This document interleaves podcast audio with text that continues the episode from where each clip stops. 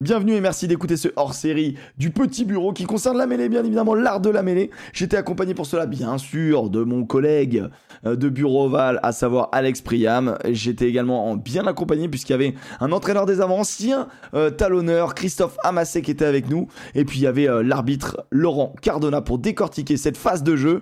Il y a un petit souci de son avec Christophe au tout début, mais ne t'inquiète pas, ça se corrige assez vite. En tout cas, je te souhaite une bonne écoute.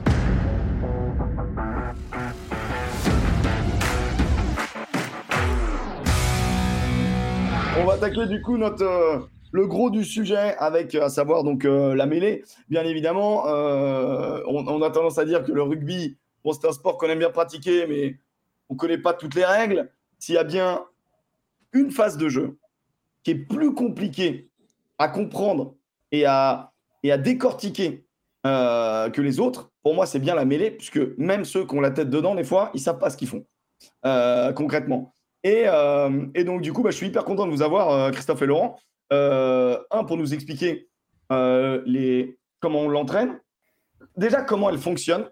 Comment elle fonctionne. Comment on appuie la force. On parle du pied droit, du pied gauche. Moi, il y a des choses que je connais, mais on va expliquer large pour que tout le monde comprenne. Moi, mon idée, c'est que quelqu'un qui n'est jamais joué au rugby, mais qui aime bien regarder des matchs de rugby, eh ben, il, comprenne cette phase de jeu. Donc là, ce qui va être intéressant, c'est de comprendre les évolutions, euh, l'intérêt, l'intérêt, enfin, comment gagner une mêlée. Le, après des termes comme double poussée, etc.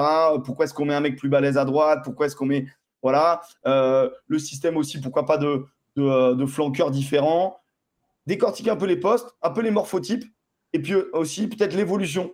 Comment on l'utilise aujourd'hui la mêlée? Est-ce que c'est différent d'avant? Peut-être pas. Euh, et après, après, bien évidemment, tout, tout ce qui est les règles hein, qui nous intéressent, parce que quand on regarde une mélodie, mais pourquoi ils sifflent contre nous? On les a envoyés dans les tribunes. Pourquoi ils sifflent contre nous? Et voilà, ça, c'est intéressant. il, est marrant, il est marrant cet exercice parce que je, fais quelques petites euh, interventions euh, sur, demande, bref. Et, quand je parle de la mêlée, euh, je, parle de, ça. C'est-à-dire, avant d'expliquer la règle, parce qu'expliquer la règle à quelqu'un qui n'a pas compris à quoi servait un pilier gauche, à quoi servait un pilier droit, euh, à servait un deuxième ligne euh, numéro 5, numéro 4 et les morphologies de chacun. Avant d'expliquer la règle, je vais d'abord expliquer ça. Et c'est vraiment, euh, et j'ai généralement que des gens en face de moi qui, qui aiment le rugby, qui ne le connaissent pas. Et voilà, donc c'est sympa. Je trouve que c'est bien. Ta, façon de voir les choses est, est excellente. Bon, bah c'est cool. Euh, J'ai compris, il va m'envoyer une facture à la fin. Putain, c'est une conférence, merde. non, non, pas du tout. du, coup, euh, Christophe, euh, euh, bah, ça va être à toi de nous expliquer un petit peu. Je sais que voilà, toi, tu es, entraîneur spécialisé dans, dans la mêlée. Est-ce que tu peux nous. Et pas que, bien évidemment, mais là, c'est la partie de... qui nous intéresse de, de tes nombreuses compétences. Je sais qu'apparemment tu fais une excellente sangria, mais on n'est pas là non plus pour ça. au, chalet à Célis du euh, très bon vin. Et, après, les piliers étaient beaucoup plus performants aussi à l'époque, euh, avec la sangria. Avec la sangria. je me doute. Euh, alors Christophe, on a un petit souci de connexion avec toi. Donc, prends ton temps. Franchement, prends ton temps. Ça lag un peu, mais, mais c'est audible. Je ne sais pas si Christophe, il y a moyen que tu te rapproches peut-être de ta box ou alors en, autrement que tu euh, passes en, 4G en partage connexion. Parce que euh, c'est vrai que si, c'est envisageable, ou te rapprocher de ta box peut-être dans un premier temps. De box, euh, je, l'ai dans la cave derrière. Donc, ah, ouais. ah, tu l'as je comprends, je, comprends. c'est pour dire. On peut mal terminer cette affaire après. pour, avoir, une bonne Wi-Fi, il faut la mettre là où il y a le vin. c'est pourquoi les copains ils arrivent à la Ouais, alors. Oui, ouais, on t'entend. Je pense que peut-être un, petit test, ce serait d'utiliser de, le lien que je t'ai envoyé, mais avec ton téléphone. Euh, peut-être en faisant fonctionner le réseau mobile, ça marchera sûrement mieux. Euh, je pense. Euh, ouais, parce que tu parlais de 4G, mais il y a la 5G qui fait, super bien. En fait, je, je, suis dans, je suis dans les landes profondes et j'ai même pas de réseau. Ah oui, ah oui réseau téléphonique, ouais, compliqué. Ah oui, bah alors à partir de là. Non, mais on, va, on va le faire comme ça. On va, on va tendre l'oreille et on va être patient. Voilà, ah, ça va mieux là, non T'as bougé, Christophe, là? Ça va mieux là? Ouais, je me suis approché. Ah, c'est mieux. C'est mieux. En tout cas, au moins, le son, c'est bon. Euh, je, la première chose que je veux te dire de, la mêlée, c'est que c'est. Euh, c'est du combat collectif et c'est un gros combat et, que je souhaiterais vraiment qu'on le garde longtemps parce que c'est ce qui fait qu'au rugby, il y a des petits et gros, des grands et des costauds, et que si on corps la mêlée parce qu'on a envie de faire du spectacle et qu'on fait évoluer la règle, on aura des troisièmes lignes qui vont jouer pilier et, on n'aura plus euh, euh, ce qui fait la beauté du rugby, c'est-à-dire la, mêlée.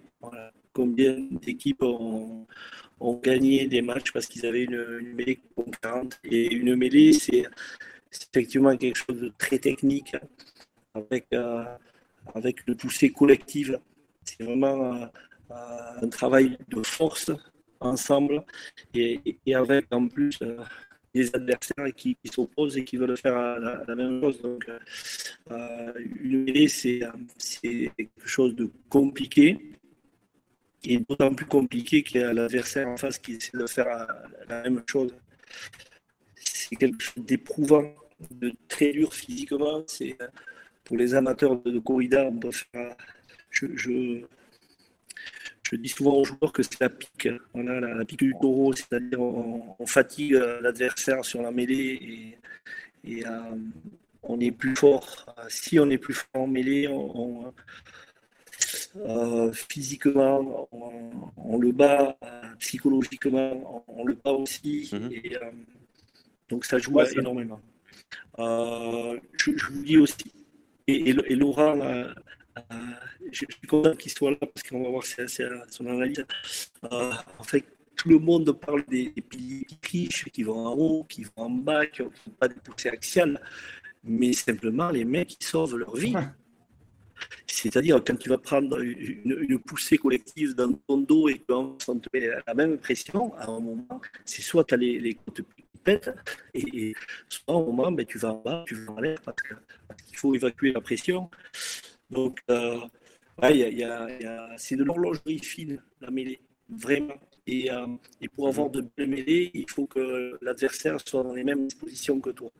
Et c'est souvent très difficile pour des arbitres de, trouver quel est le, le, pilier qui est un peu roublard et, et qui va se servir de la force de l'adversaire pour, euh, ben, pour, essayer d'avoir une pénalité ou, euh, d'orienter une mêlée. Euh, Alors, je ne sais pas si on peut commencer l'analyse. Alors, Christophe, on t'entend parfois pas très bien. C'est pas évident. Christophe, Christophe on va peut-être tenter de, de, de, te récupérer qu'en audio et pas en, et pas en vidéo pour, pour, garder de la, de la pour, pour mettre que de la bande sur l'audio. Sur du coup, il vaut mieux qu'ils quittent et qu'ils reviennent en recliquant sur le lien? Ouais, je pense. Ouais, ça, ça permet de rafraîchir le truc. À tout de suite. À tout de suite. ce, qui ce qu'il disait, c'est que je ne sais pas si vous avez tous pu entendre dans, le chat. Ouais, bah, tu as entendu Laurent, il, évoquait cette idée-là de que chaque mêlée est, est, un, est un duel et à chaque fois tu fatigues l'adversaire, que ce soit psychologiquement ou physiquement. Et c'est ultra stratégique. En fait, toutes ces mêlées que tu as dans les matchs, bon, parfois tu en as beaucoup trop, mais parfois il y en a, bah, quand tu en as 10, 15, elles ont chacune une importance. Ah, elles ont chacune, et puis elles ont chacune une histoire. C'est-à-dire que quand tu es arbitre, on t'apprend à ne pas avoir de préjugés entre chaque mêlée. C'est-à-dire qu'il y a une mêlée qui s'est mal passée pour une équipe, que tu as probablement pénalisée ou qui a, pris, ou qui a été mise sur le reculoir. La mêlée suivante, quelques minutes après, peut dire totalement l'inverse. Parce que, comme il a dit, c'est des forces, c'est une, horlogerie très fine. Il suffit qu'à à un centimètre près, tu as un appui qui est mal rentré ou qui est mieux rentré que ton adversaire, et tu prends le pas pour un centimètre d'appui qui, est différent par, rapport à ton adversaire. Et, euh, et, on a appris aussi à ce que les gabarits ne, ne, soient pas une image qui reflète une force dans une mêlée. Euh, moi, j'ai vu euh, des, gabarits plus secs, plus dense, bien plus puissant qu'un gros, un très gros gabarit en face. Alors, est-il de retour? Ah, ah alors là, c'est bien là. Bah là, c'est incroyable, c'est le jour et la nuit. Bah, magnifique. ah ouais, c'est incroyable. À nos Avec le téléphone connecté au Wi-Fi. Bah écoute, c'est pas mal. Normalement, on va, on va te récupérer dans quelques instants. Euh, Ok, là on est bon. Ouais. Alors normalement ça va le faire là. oh là, bah ça a coupé. ah, j'ai dit que. Ah non, c'est. Donc les conneries de tout à l'heure, il faut que je les dise à nouveau. Non, on t'a compris tout à l'heure. entendu, mais en fait, ça fait très, sac... ça fait très saccadé. C'est que ça coupe en fait, c'est Canal Plus quoi. Euh, quand t'as pas la Juste quand t'as pas payé quoi. Ouais. Ah, ça, allait, ça allait, mais ça va plus. Ouais, ça, allait, ça, va plus. ça, a chuté. Quand t'étais mignon, que tu regardais le film le samedi soir et que t'avais pas d'abonnement. tu vais les yeux très vite. ah, effectivement. Non, mais ça, c'est compliqué. Ah, c'est un peu mieux. On a, on a, on a un peu d'accalmie, euh, Christophe. C'est cool. Ouais. C'est cool. Si vous allez l'entendre, les copains, là, c'est juste. Ouais, c'est, ça reste compliqué. C'est un peu, je, pense qu'il faut couper la, vidéo et garder que l'audio hein, dans ce cas-là. je ne sais pas comment couper la vidéo et garder que l'audio. Il faut qu'il se connecte juste avec. Euh, tu peux te connecter. On va lui renvoyer un lien avec, juste avec l'audio? Non, mais en fait, quand tu te connectes, tu peux choisir de ne pas mettre la vidéo en mettant. Ah oui, euh, c'est vrai, ça me l'a proposé. Ça m'a dit avec vidéo ou sans vidéo. Là, là c'est mieux pour vous ou pas? Ah, ouais, on entend bien. Là, on t'entend bien. Ah ouais. Parce que là, c'est mieux. Ah ouais, là, c'est mieux. mieux. Là, on t'entend parfaitement. Bon, je bouge. Je bouge plus. Euh, alors, ce qu'on disait, ce qu'on disait, Christophe, c'est que euh, ce que tu disais et sur lequel on rebondissait, c'est que chaque mêlée a sa propre histoire. C'est ce que disait Laurent dans un match. Ouais, effectivement. Alors, à moins qu'il y ait une mêlée euh, vraiment dominatrice, mais il y, a, quand même des, gars qui combattent et qui essaient de trouver des parades. Et, là, et, pour moi, le, pilier qui est, qui est bon, c'est pas celui qui est le plus fort, mais c'est celui qui sait jouer avec la force de l'autre, un peu comme, comme on peut être un partenaire au judo. Voilà, donc, j'ai connu des piliers, moi, très très forts, et, mais être euh, incapable de, de, de, stratégiquement faire front face à un pilier qui allait, qui allait lâcher un petit peu et le mec qui poussait tellement qu'il tombait au sol ou, allait lâcher une épaule. voilà, il n'y a, pas que être fort, il faut effectivement être fort, mais il faut être très, très réactif sur, sur savoir comment va, va jouer l'adversaire avec moi. Alors comment tu veux Qu'est-ce que tu veux qu'on détaille un peu poste par poste? Franchement, moi, moi, je trouverais ça intéressant de voir ça, tu vois. Genre, euh, mmh en gros, une mêlée, donc c'est 8 contre 8, on, est, on est à peu près tous au courant quand même. Maintenant, il y a quand même, on parle souvent du gros travail des, premières lignes, du talonneur qui sont plus mis en avant. Les secondes barres sont souvent peu mis en avant, mais un petit peu quand même. Et les flanqueurs, le, 8 est. Après, tu vois, plus tu t'éloignes de la zone d'affrontement, finalement, plus il y, a de la, y a de la technique, mais, euh, mais tu es moins mis en avant sur une mêlée, tu vois. Moi, je, crois vraiment, de, Christophe dira qu'on parle d'abord du 5 de devant. Ouais. Euh, l'unité, le cœur, le, le, cœur de la mêlée, c'est le 5 de devant. Euh, je pense que Christophe, s'il arrivait à nous détailler euh, le pilier gauche par rapport au pilier droit, bah, déjà il a une épaule libre. Voilà, il a une épaule libre, donc il a, forcément il, est, il a moins de puissance mais plus de technique. Le pilier droit, qui est souvent plus volumineux, un Antonio par rapport à un Cyril Bay, on voit déjà qu'il y a une différence énorme de, gabarit. Euh, on sait aussi que le, numéro 5 par rapport au numéro 4, le numéro 4 est souvent un garçon très élancé, euh, avec un gabarit, mais le numéro 5, lui, est une poutre parce qu'il faut qu'il soutienne le pilier droit et son talonneur. Et le pilier droit a les deux épaules prises et a deux bonhommes sur, le, sur les épaules. Donc ça, je pense que c'est intéressant que Christophe nous, nous, nous élargissent euh, les rôles de chacun, déjà par rapport à leur gabarit et par rapport à la technique euh, des deux. Quel est leur intérêt? Non, c'est effectivement ça. Le, pilier droit, le talonneur, en fait, ils ont, euh, ils ont les deux épaules prises. Ils ont, ils ont, ils ont deux, deux adversaires. Donc, ben, au niveau des forces, il a une, une, pression énorme, donc des morphotypes différents. Donc, souvent, les, les droitiers ils sont déjà lourds aussi. Euh, maintenant, à haut niveau, tu as des, piliers droits qui font 130, 135 kg, où on leur demande d'impacter très fort et, d'être en place, c'est-à-dire être en position de, squat et être capable d'absorber la pression et de, rester pendant quelques secondes avec une pression très très forte, sans bouger le temps que, le ballon soit digéré. Le, talonneur, il a aussi les, deux épaules de prise, mais maintenant le, le talonneur, et je trouve que c'est très bien, le talonneur, il talonne. Donc pendant euh, l'instant où il va lever le pied pour amener le, ballon dans son gars, euh, il va être appuyé sur une seule jambe. Donc aussi euh, pression maximale. Et c'est pour ça que cet axe droit, avec le, pilier droit et, le deuxième ligne, c'est souvent des, jambes très solides. On, voit des, 5 massifs qui aussi avoisinent les, au plus haut niveau, hein, les, les 130 kilos on parle souvent d'avoir un axe droit solide. Et, et, le gaucher, souvent, ça peut être un joueur un peu plus grand et, et, au contraire, lui, on va lui demander de, lever le pilier, enfin de lever, d'avoir une poussée plus haute que, que le pilier droit adverse. Parce que lui, justement, il n'a qu'une épaule, il n'a que son épaule droite qui est, oui, parce qui est coincée dans la mêlée. Pour, euh, s'il y a bien quelque chose que tout le monde a compris sur la mêlée, c'est qu'il y a une, l'idée de pousser euh, Christophe, est-ce que la poussée du pilier gauche et la poussée du pilier droit est la même? Est-ce que par exemple, toi tu demandes à un pilier gauche ou un pilier droit d'avoir la même poussée ou, les deux ont un rôle différent dans leur façon de pousser justement?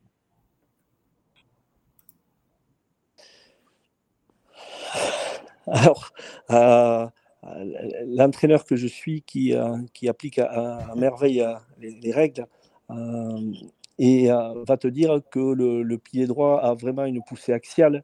Euh, je lui demande de, avec son, son bras droit et son coude droit de bien verrouiller le, le, gaucher adverse et d'avoir une, poussée axiale.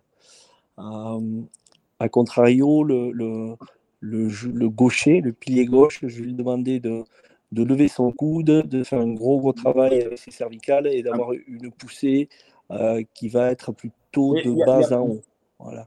Pour, pour, moi, la mêlée, en fait, euh, elle, on a tendance à, avoir cette idée de dire faut pousser droit, mais sauf que droit, c'est pas l'axe qu'on a. C'est légèrement décalé l'axe d'une poussée du mêlée. C'est ça. du fait qu'il s'emboîte en diagonale. C'est ça. Parce que forcément, on peut pas y aller tête contre tête. Donc en fait, l'axe d'une mêlée, c'est pas, c'est pas, c'est pas, euh, c'est pas nord-sud quoi. C'est clairement, c'est un léger décalage un petit peu, un petit peu sur un côté et, et, poussée est calée. Laurent, tu confirmes ce que je dis ou pour toi, euh, c'est des conneries? Non, non, non, euh, je, rebondis sur ce que tu dis, je rebondis sur ce que dit Christophe. Moi, on m'a toujours dit quel est l'objectif des piliers? Pour, comprendre la mêlée, pour, bien l'arbitrer, il faut la comprendre. on m'a toujours dit le pilier droit, son objectif, c'est d'éclater la liaison entre le gaucher et le droitier. Et le, et le talonneur, C'est pour ça souvent qu'on voit les, les, gauchers mhm. avoir l'épaule droite sous le talonneur et qui essaye de refermer au maximum l'angle avec son talonneur pour empêcher le droitier de, s'immiscer et d'ouvrir la mêlée en deux. Euh, et, et, l'objectif du gaucher, c'est ça. qui est décalé, donc qui a une épaule libre, c'est de passer sous le droitier et quand il arrive à passer sous le droitier, il le lève légèrement. Donc, quand, quand tu veux pousser quelqu'un et que tu as les appuis légèrement relevés, forcément, ta puissance, elle disparaît quasiment de moitié, voire totalement. Et donc, l'objectif du gaucher, c'est de tout en restant droit, passer sous le droitier pour l'empêcher de pousser et de dominer. Et le droitier, lui, ce qu'il va faire, c'est, on voit souvent avec son épaule, il va verrouiller, il va empêcher le gaucher de passer sous lui, justement pour, pour, pour, pour pour ne pas perdre cette mêlée. Donc, ils sont capables eh ben, d'aller jusqu'à écraser le gaucher et le faire tomber parce qu'il est en train de perdre le droitier, donc il le fait tomber. Et, le, gaucher, lui, va avoir tendance, pour passer plus facilement sous le droitier, à décaler ses appuis. C'est pour ça qu'on dit, vous, monsieur le gaucher, vous avez décalé vos appuis et vous êtes passé sous le droitier, bah, parce que le gaucher, il cherche à se décaler au niveau de son bassin et au niveau de ses appuis au sol, et il passe sous le droitier pour le relever. Donc quand on connaît l'objectif. C'est pour ça qu'un gaucher qui tombe, c'est un gaucher très souvent pénalisé? Euh, un gaucher va être pénalisé, oui, mais à une époque, il y a une dizaine d'années, on nous disait à nous les arbitres, le premier qui tombe, c'est celui qui a, perdu, enfin qui, est ah en non, oui, euh, ce qui, s'est révélé totalement faux. Euh, souvent, le gaucher, il, se met à dominer son droitier, donc à lui passer dessous, mais sans lui tourner autour, hein. donc passer légalement dessous. Et là, le droitier qui n'accepte pas de, se faire passer dessous, de se faire prendre, va généralement utiliser son bras pour le verrouiller et le faire tomber. Donc là, on est dans l'analyse plus que dans l'image globale. Il y, a, une question euh, de The Luxoman, euh, Laurent, euh, pour toi. je, la, pose telle quelle, telle quelle brute. comment est-ce que tu estimes si une mêlée tourne ou, et comment, et comment tu, tu, tu donnes la pénalité? Et, Parce qu'il dit, voilà, in fine, un pilier peut faire exprès de moins pousser. Bien sûr, Bien sûr, il y, a une stratégie parce que l'entraîneur qui est Christophe va, mieux nous l'expliquer, mais en tout cas, il y a des orientations de mêlée qui se font dans le jeu suivant les positions du terrain pour ouvrir un angle et pour enfermer les flanqueurs. On parlait des flanqueurs tout à l'heure, des troisième lignes. L'idée, c'est d'enfermer les flanqueurs et d'enfermer le numéro 9 suivant comment on oriente la mêlée. Donc, il y a effectivement des stratégies qui font qu'un pilier va accepter de reculer et un autre de pousser plus fort. Euh, donc, il y a des, volontés de tourner la mêlée. Euh, il, y a, aussi des, façons de tourner la mêlée involontaires où là, tu as un pilier carrément qui va subir la pression. Par exemple, un gaucher qui subit complètement la pression de son droitier. Et, là, il va, il va lâcher il va lâcher complètement et forcément la mêlée va tourner. Donc il y a, plusieurs façons de, tourner la mêlée. C'est soit stratégique, volontaire, mais là, il n'est pas interdit dans la règle de tourner la mêlée hein, jusqu'à 45 degrés. Tourner la mêlée, on peut orienter, c'est pas tourner, c'est orienter la mêlée pour orienter le, départ du jeu. C'est pas interdit, hein, ça peut être stratégique, il n'y a aucun problème. Attends, mais alors, attends, c'est très, c'est, très intéressant. Et, non, je trouve très intéressant, c'est tout ce qu'a dit Laurent est très très juste. Et, et euh, et je me demande s'il n'a pas déjà joué pilier. Alors, je parlais de, l'entraîneur qui était très propre et qui voulait que son équipe soit propre, et c'est souvent le cas maintenant euh, au plus haut niveau, on a des mêlées très propres. La vérité maintenant, c'est que bien évidemment qu'on demandait au pilier droit de croiser et d'avoir une poussée qui était vraiment orientée sous le talonneur. Vous comprenez? Donc, pour aller orienter sa poussée sur le talonneur, mais au lieu d'avoir cette liaison, euh, et maintenant, les, arbitres, euh, Laurent va me le dire aussi, sont très très attentifs à la liaison du droitier qui doit aller chercher très très loin. Mais évidemment, on, demandait au, droitier de lâcher un petit peu sa liaison de manière à, pouvoir s'enrouler et avoir une poussée euh, qui aille vers l'intérieur sur le talonneur. Et, en fait, il s'effaçait de son, de son adversaire pilier gauche pour mettre une grosse pression au niveau de la cage droitique sur le talonneur pendant que son coéquipier talonneur, lui, il avait la poussée inverse, c'est-à-dire que lui, il allait pousser aussi, il allait euh, pousser de, gauche à droite euh, sur le talonneur, si bien que le talonneur est, pris en étau. Et alors, quand on faisait ça, souvent, quand l'équipe l'équipe euh, adverse avait l'introduction, parce que le talonneur doit se focaliser euh, sur, le, sur le talonnage, sur le gain du ballon. Et, toi, tu as tout loisir de, lui exercer une pression très très forte. Et alors, et c'est vrai que les, les, règles maintenant euh, euh, sont, sont, subtiles et, et, adéquates pour que justement éviter ce, genre de triche. la deuxième chose, comment pour un observateur sur une mêlée, tu observes quoi? Tu observes les épaules, tu observes comment il, comment il s'est tu, tu, me laisses faire l'arbitre, Laurent ah, en, fait, les observables pour moi, c'est ce qui est important, c'est la main droite du, euh, euh, du pilier droit. C'est-à-dire, elle, doit être euh, loin sur le, sur le flanc de l'adversaire. Tu me dis, tu me confirmes, Laurent, si c'est bien ça. Et à partir du moment où tu as le droitier qui lâche sa liaison et a une liaison courte, et puis tu vois qu'il oriente son angle de poussée vers l'intérieur, tu peux te dire que Quand tu me dis loin, pour que tout le monde comprenne, tu estimes quoi Milieu de côte? Ah, ça, va, ça va dépendre de, de la taille du gaucher. si c'est Karl Lehmann, ça pose problème. Ça, ça, c'est exactement ça. J'ai des gauchers à 1m95 et des gauchers à 1m75. Donc ça va être très compliqué de juger. Mais, mais je rejoins Christophe. Pour répondre plus clairement à, à, un novice qui, qui tu l'as dit tout à l'heure, qui, qui, adore le rugby, mais qui l'a mêlé. Et bon, il, il, crie ce que crie son, son voisin spectateur, euh, la même chose. euh, ce qui arrive très souvent. Hein. Moi, j'ai pas de collègues qui me disent, moi, je crie ce qu'on crie à côté de moi. Comme ça, au moins, je suis tranquille.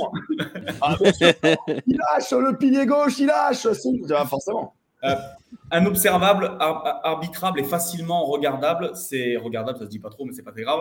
Euh, c'est l'axe de poussée. Voilà. Dès que les joueurs vont avoir tendance à, faire varier pour le pilier droit son bassin et, le, pour le pied gauche aussi son bassin à, s'écarter, parce que le droitier, comme l'a dit Christophe, il va avoir intérêt à passer sous le talonneur pour lever le talonneur et pour faire un mec de moins qui pousse, et le gaucher va aussi va vouloir décaler. Euh, c'est ce qu'on regarde en premier. Euh, et, pour finir sur ce qu'il disait tout à l'heure, Christophe, avec le talonneur et le droitier, souvent on voyait des talonneurs adverses qui sautaient comme on dit, on dit ça comme des bouchons de champagne. Euh, très clairement, quand un talonneur saute comme un bouchon de champagne, c'est qu'il a une pression telle dans ses côtes, ça fait très mal. Hein. Ayez une tête dans vos côtes et demandez au mec de pousser dans vos côtes, vous allez voir à quel point ça fait mal. en, additionnant ça à deux ânes qui te poussent au cul aussi, il faut quand même. Eh ben, l'observable, très clairement, les droitiers le font quasiment plus de faire pousse, de faire péter le, de faire péter le talonneur parce que c'est facilement observable. Moi, quand un talonneur pète comme ça, comme un bouchon de champagne, je sais très bien qu'il a le droitier d'un côté sous les côtes et le talonneur de l'autre côté. Donc, généralement, c'est l'équipe euh, adverse qui prend la pénalité et pas celui qui vient de sauter comme un bouchon de champagne. Alors, tu sais, ça me fait mal aux côtes encore, parce que ça me rappelle des souvenirs, des vieux souvenirs de 1992 où, on avait joué contre ah. Toulon et en face, il y avait des, des ah des Dazal Martini. Et, je, me rappelle même, tu vois, c'était à la 36 minutes, 6e minute, c'était marqué dans Midol. Et tu te faisais bien croiser, je m'étais bien fait croiser, et tu laisses les côtes. Quand, quand, dit, quand, tu dis, Donc c'est parce que tu avais pris pression de chaque côté? C'est ça.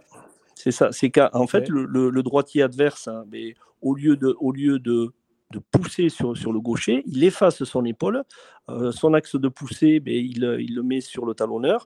Et comme je te disais, le talonneur adverse, eh bien, il a une poussée inversée sur toi. Donc tu es pris en sandwich, tu es pris en étau et, et, euh, ça fait très bien. Christophe, le talonneur subit plus qu'il inflige, j'ai l'impression quand même. Et il, subit parce que, alors à l'époque, euh, alors ça, on, revoit, hein, Laurent, tu vas me dire, toi qui es au niveau, on revoit des, des mecs talonnés. Autrefois, tu faisais que ça. Tu talonnais sur ton introduction, tu talonnais sur l'introduction adverse. Donc, tu étais beaucoup plus libre, mais tu prenais aussi beaucoup de pression. Euh, c'était moins ordonné, la mêlée qu'elle ne l'est maintenant. Les pressions étaient plus faibles parce que parce qu'il n'y avait pas les gabarits réellement qu'il y a maintenant, mais, mais la triche était, et la violence était euh, beaucoup plus importante. Voilà. qui décrochent, euh, mais, moi, à faible niveau, c'est des choses qu'on connaît, ça, bien évidemment. Oui, non. Tout ça, c'est quand même démocratisé. Hein. Euh, aujourd'hui, on va parler du haut niveau, celui qu'on regarde à la télé. Attention, hein, je ne mélange pas. Mais même en national, hein, national, fédéral 1, ça c'est quand même Mm, bon, euh, un peu moins, mais c'est quand même démocratisé, c'est-à-dire que c'est bien moins violent. Euh, la mêlée, moi j'ai l'exemple de Christian Califano, qui à l'époque, quand il a fait son expérience euh, sud-africaine, au Sharks, les, ouais, au Sharks, les, Sudaf, quand il est arrivé, il a joué à la française. C'est-à-dire comme, il, comme il savait faire, quoi. je veux dire, pousser en travers, passer sur le droitier, etc. etc. Et bien, de lui-même, il a dit, les Sudaf lui ont dit, stop, Christian. Ici, nous, la mêlée, c'est pour lancer le jeu et quand tu pousses, tu pousses droit. Ça. Et ils lui ont demandé d'arrêter de, de, tricher, entre guillemets, euh, d'essayer de prendre le pas sur, son adversaire en passant, en contournant autour de la règle. Et ça, ça m'avait marqué. J'avais lu ça, je crois, dans un, truc, une interview à laquelle il avait répondu. Et, et les Sudaf lui avaient dit, moi je le côtoie beaucoup, Christian, parce qu'on fait des, des, trucs ensemble, euh, on a des, des événements ensemble, etc. Je le côtoie beaucoup.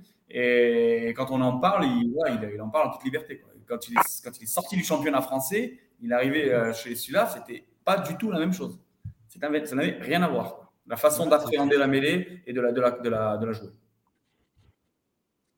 C'est très vrai, l'hémisphère les, euh, sud, la mêlée, ça sert à faire un lancement. Et, nous, c'était, et je vous l'ai dit au début, c'était vraiment une phase de combat.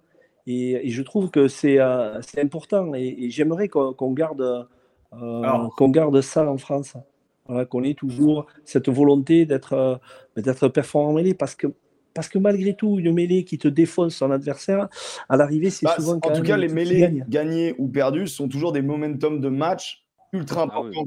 et, ça, change, ça. change les physionomies. Euh. J'avais entendu ce qu'avait dit Christophe au tout début quand il a fait sa présentation et, j'ai peur, Christophe, que la World Rugby n'entende pas tout à fait de la même façon. Mais, mais, alors, je, te l'ai dit parce que je sais que, les mecs, ils veulent du spectacle. Mais, mais euh, pour moi, c'est euh, euh, c'est contre-productif parce qu'on n'aura plus le, rugby qu'on connaît. Le rugby, c'est beau aussi parce qu'un adversaire, il a été châtié, il a été dominé et que, mais que quelque part, tu peux, tu peux dérouler ton jeu, tu peux le rouler dessus parce que tu l'as battu dans, dans, le combat. Et j'ai peur que si on est des mecs mais qui ils font des mêlées, mais ils sont capables de, de courir, euh, mais comme des troisième lignes et tout ça, mais, euh, ben, le, le, le, jeu en sera moins beau. Je, pense que le point de vue de la World Rugby, c'est. Alors, je, je, moi, j'entends. Euh, de, de J'ai 45 ans, donc le rugby, ça fait un petit moment que j'y suis. Encore toi, encore plus que moi, et tu as joué à très haut niveau.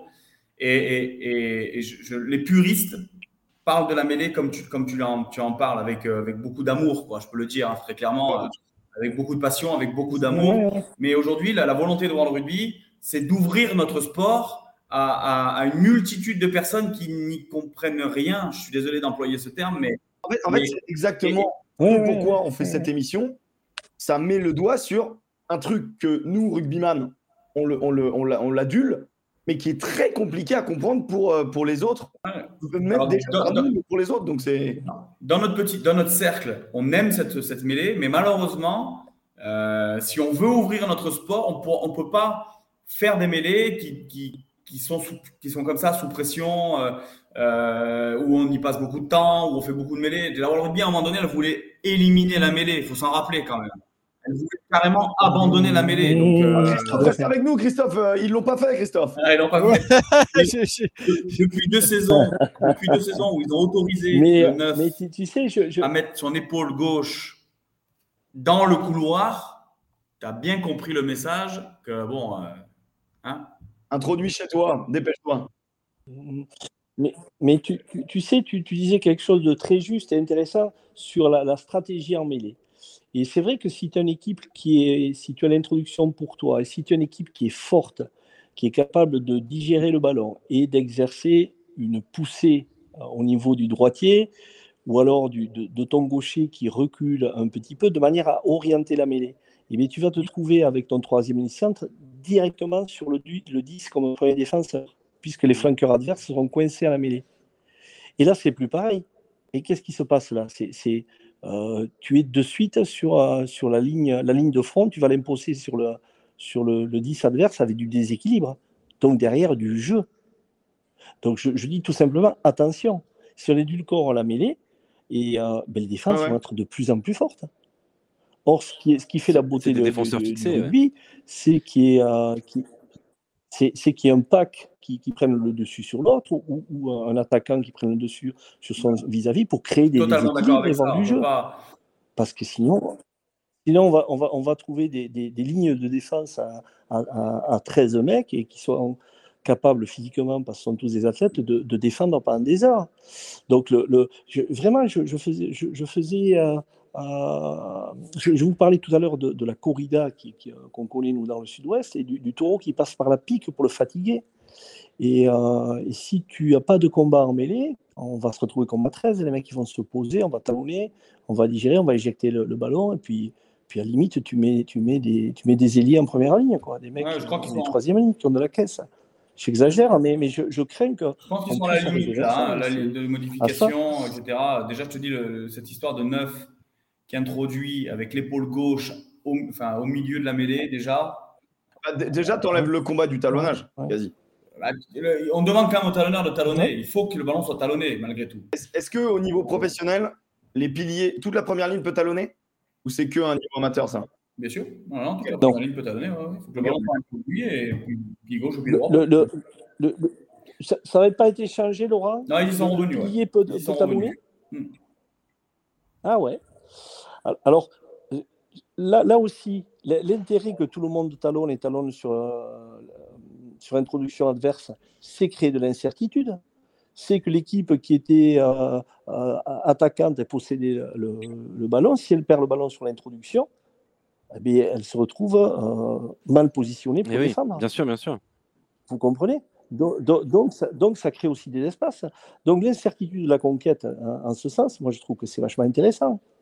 Si on a des conquêtes où on sait que ben, tu vas avoir le ballon à 100% et que tu vas pas te fatiguer en mêlée, tu vas pouvoir courir pour défendre. J'ai une petite question, euh, Christophe, parce qu'on parle beaucoup de, des piliers, mais le, talonnage, c'est aussi un art. C'est quand même pas, c'est pas juste euh, faire une sorte de talonnette, de, de, talonnette dans son camp.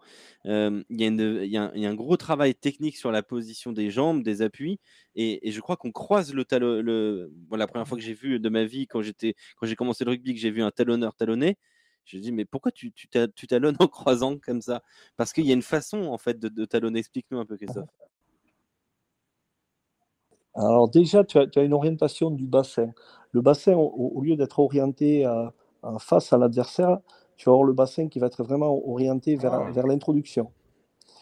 Euh, ton, pied, ton pied, alors ton quatrième pied, si, si tu talonnes avec, avec, le pied droit, tu vas pas le lever tout droit. Tu, vas essayer de, faire une, je vais appeler ça une, balayette, et ton pied droit, tu vas l'orienter, tu vas essayer d'aller chercher le, ballon dans les mmh. mains de ton demi de mêlée. On va faucher. Voilà. Donc il faut vraiment que ton bassin soit orienté Si l'introduction est à gauche, ta jambe gauche, elle te fait appui, et ta jambe droite, elle va passer à gauche de ta jambe gauche pour talonner? Oui, exactement. Exactement. Et tes pieds, au lieu d'avoir tes pieds orientés face à l'adversaire, tes pieds vont être Donc c'est le pied droit qui va chercher l'introduction qui est à gauche. Alors, alors tu, peux, si tu veux euh, digérer très très rapidement et avoir un talonnage précis, euh, c'est-à-dire savoir où tu vas le mettre dans, dans les pieds de ton. Parce qu'avant, on pouvait euh, mettre, faire sortir le, le ballon sur les ah, troisième, troisième L, je pense qu'il allait dire. il est en train de donner les secrets de la mêlée, voilà, on nous coupe, comme par hasard.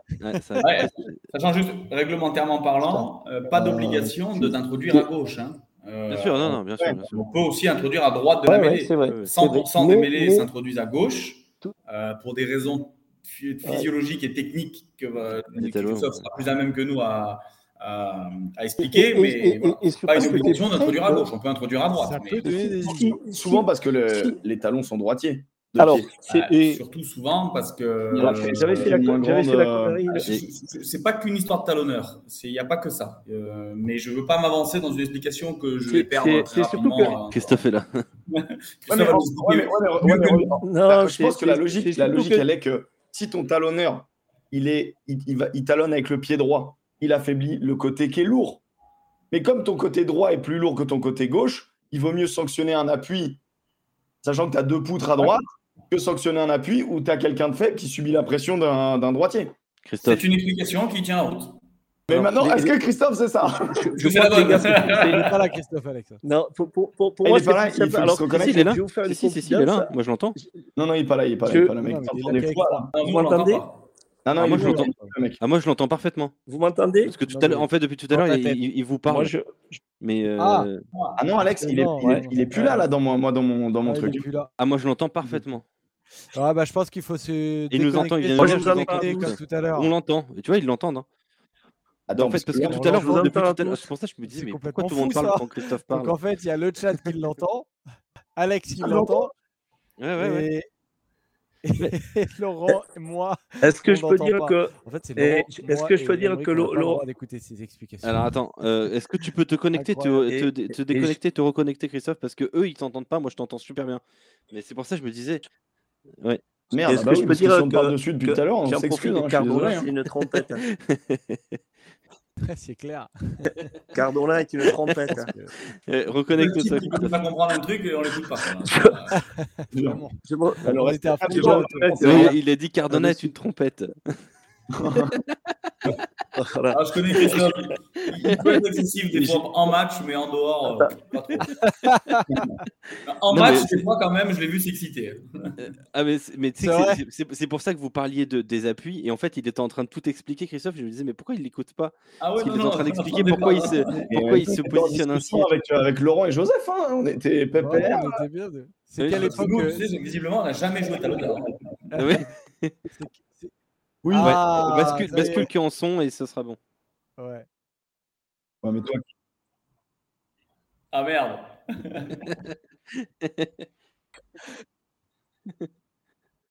c'est quand C'est quelle, quelle, époque où vous êtes croisés sur les terrains?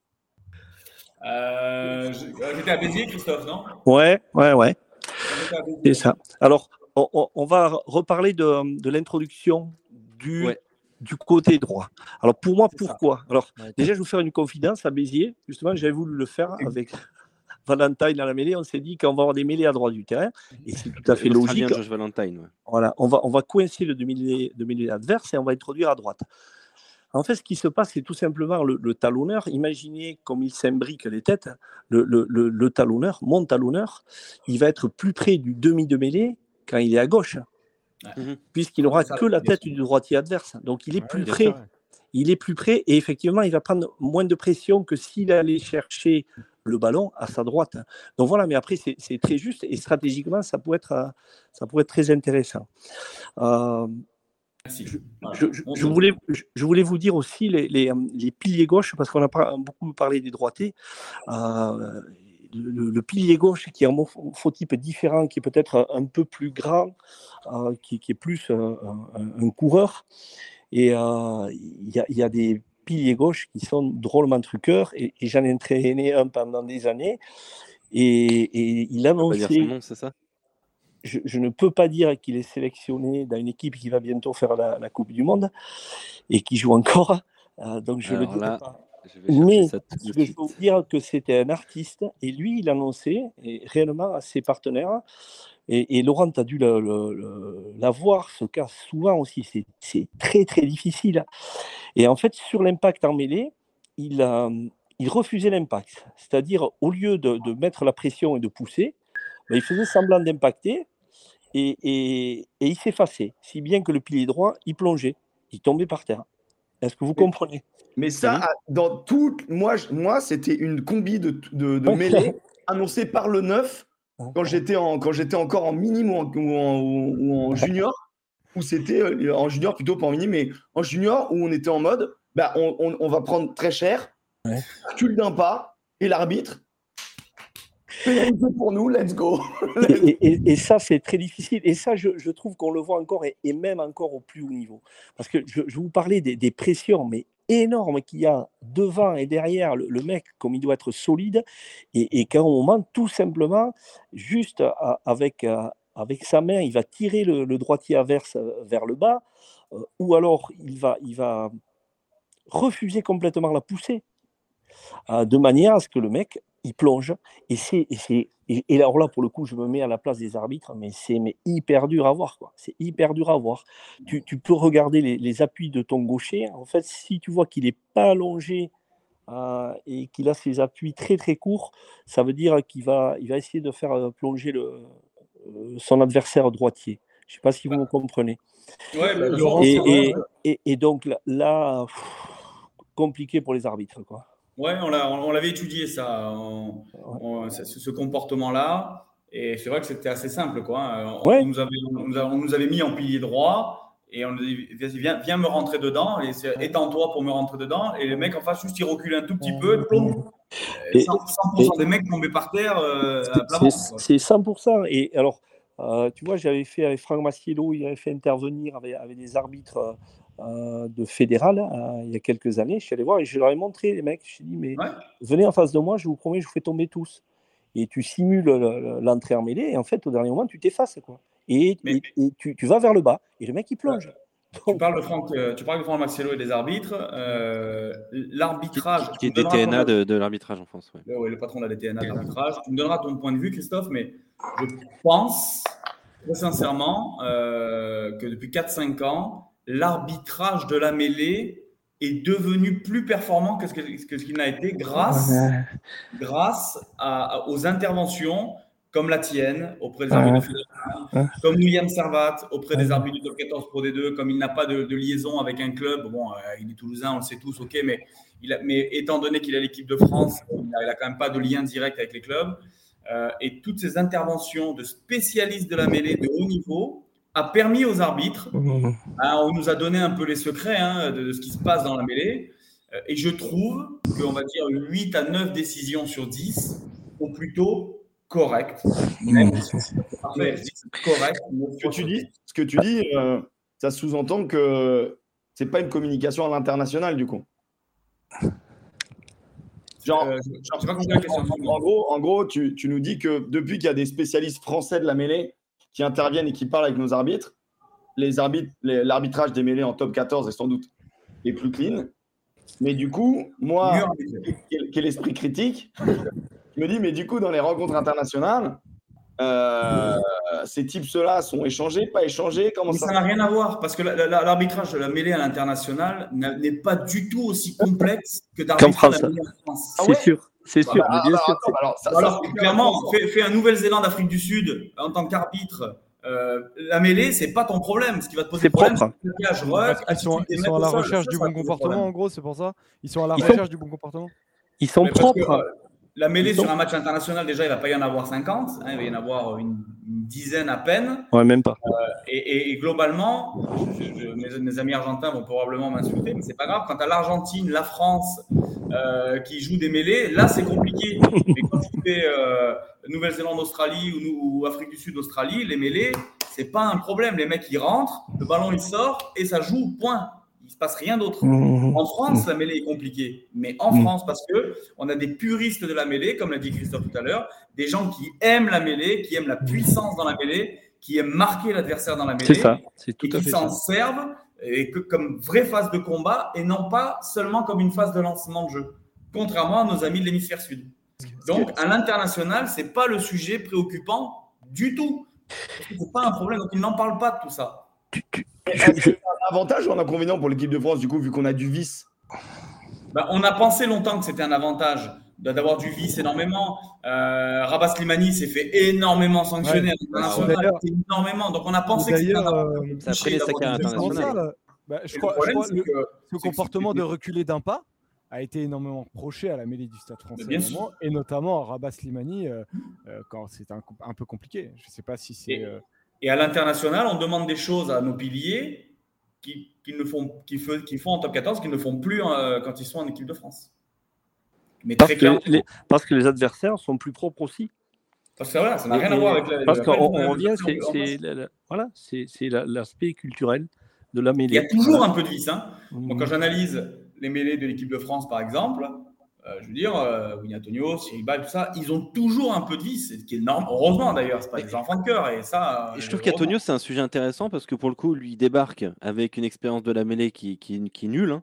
Euh, quand il débarque en France. Il est tout de suite pris en main par Patrice Colazo, qui, qui est référencé dans, dans la matière. Est-ce qu'aujourd'hui, tu estimes qu'il est devenu un pilier à la française, alors que de base, bon, il est, il est néo-zélandais et qu'il a, qui, ça lui arrivait de, bah, de, surtout de ne pas jouer première ligne. Donc, euh, euh, et comment tu est-ce, est qu'aujourd'hui, tu estimes qu'il a réussi à, à, avoir ce côté français du pilier droit, notamment? Pas totalement, parce que d'abord, il va utiliser sa puissance. D'abord, il va, il va vouloir gagner mmh. par sa puissance mmh. euh, naturelle ou physique, etc. Ensuite, quand il est arrivé à mettre en difficulté son adversaire, il va l'aider à être encore plus en difficulté. Mmh. Si le pilier gauche a cédé sous sa, sous, la, sous sa pression et qu'il a mis un genou au sol, il va pas l'aider à se relever. Quoi. Il va plutôt l'aider à continuer à tomber par terre. Mais ce qui est, mais ce qui est normal, je veux dire, euh, grâce au, Bien sûr, manquerait plus que ça. de son bras droit, il va, d'abord il l'a dominé physiquement, donc il a d'abord dominé physiquement, et ensuite avec son bras il va l'aider à continuer à plonger et à faire. Euh, je, te coupe Laurent.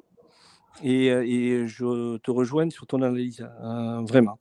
Je, veux parler euh, d'autre chose parce que ça, stratégiquement, quand on a un, un, temps faible, une équipe, moi je demande à mes mecs de se retrouver sur un groupe pénétrant ou sur une mêlée parce que je sais qu'on on peut inverser un cours du match. Euh, ça s'est mal engagé, on n'est pas bien, on prend la pression, ça va vite en face. Ils nous marquent des essais et il faut se remobiliser. Et, pour moi, il y a vraiment ces deux secteurs. On fait un bon groupé se pénétrant sur une touche, on s'y retrouve tous, on, obtient une pénalité, pam, ça change. Et c'est la même chose en mêlée. Et, ça, euh, euh, c'est très français. C'est très français. Et contrairement aux autres nations qui vont voir la mêlée comme tout simplement un, lancement. On joue euh, comme la pénalité à la main, on, joue. Et alors que nous, euh, voilà, il y a, d'autres aspects et, et, je me bats pour ça, pour, à mon petit niveau, hein, pour, pour qu'on garde ça, cette identité. Après, moi, ce qui me semble assez surprenant, c'est que j'ai quand même l'habitude de voir bah, les Anglais avec leur no, scrum, no win, et, et, quand même de voir les Sud-Africains imposer une vraie domination, un vrai combat, vraiment qui marque leurs adversaires sur leur mêlée. En fonction de leurs adversaires, moi je trouve qu'ils changent d'idée. Je, je, te dis pas les Australiens ou les Néo-Z, je, je, rejoins totalement euh, ce, que, ce, que vous dit, ce que vous disiez tout à l'heure, mais je trouve que les Sud-Africains, au contraire, ils mettent une domination, une puissance, ils marquent leurs adversaires. aussi la mêlée. Je me trompe peut-être, c'est peut-être euh, dans l'inconscient. Est-ce que c'est dans les, est-ce que c'est dans les mêlées que tu ressens ça ou plus dans le jeu global? Moi, ce que je ressens, c'est le jeu global, bien évidemment. ouais, mais c'est plus. Enfin, moi, je le ressens vraiment dans le jeu global qu'ils en mettent un peu plus que les autres. Ce week-end encore.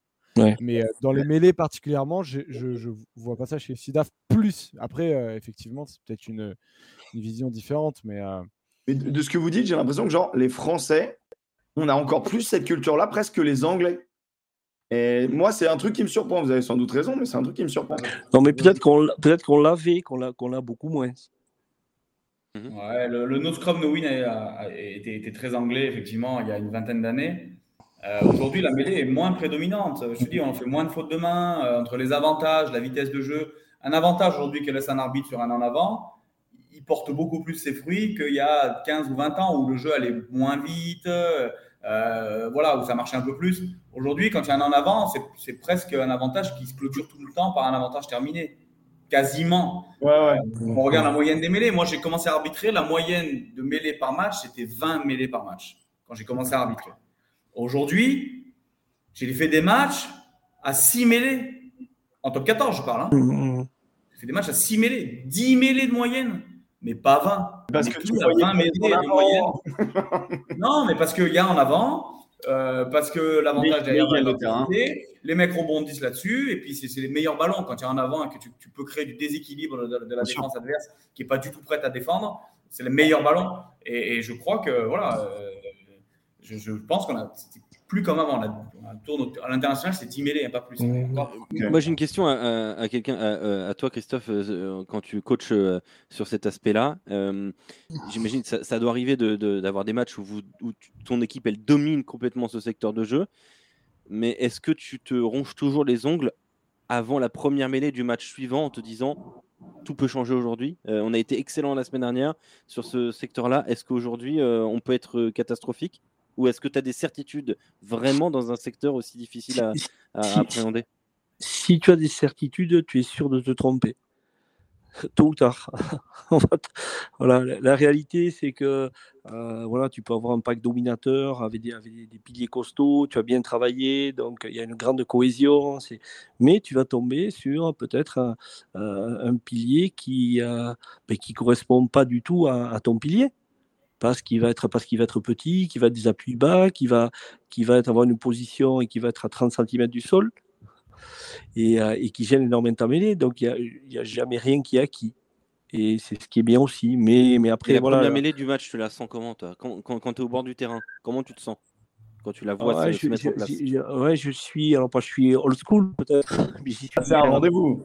J'y suis, voilà, c'est un rendez-vous et j'y suis hyper attentif et que, que je te cache pas que je préfère que mon équipe défonce la, mêlée adverse que, euh, que le contraire. C'est très, très, très vexant quand tu es entraîneur et que, et que tu te fais secouer. Quoi.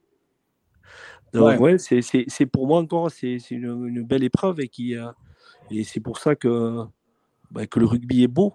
Et je ne voudrais vraiment pas euh, qu'on l'édulcore. Quoi. Et, je, et je, je, crains un peu pour son avenir. Mais il sera, et vous verrez qu'il y aura des incidences sur le jeu. Oui, ce que, tu disais, c'est que si, si on n'a pas le paquet d'avant fixé quelque part parce qu'ils ont pris une, une, danse en mêlée, et eh ben ces huit mecs-là vont se retrouver dans la ligne de défense et donc forcément ça va être que de la présentation. Tout, tout, tout comme les, les euh, si, si euh, je, je, je, me, je, me, battrais moi pour qu'il y ait de l'incertitude au talonnage. Réellement, il y a, euh, je suis maintenant un vieux con, hein, je, je, me dis il y a 30 ans, il, tu talonnais sur l'introduction adverse. Donc tu, déjà, tu avais une sanction immédiate du deuxième ligne adverse.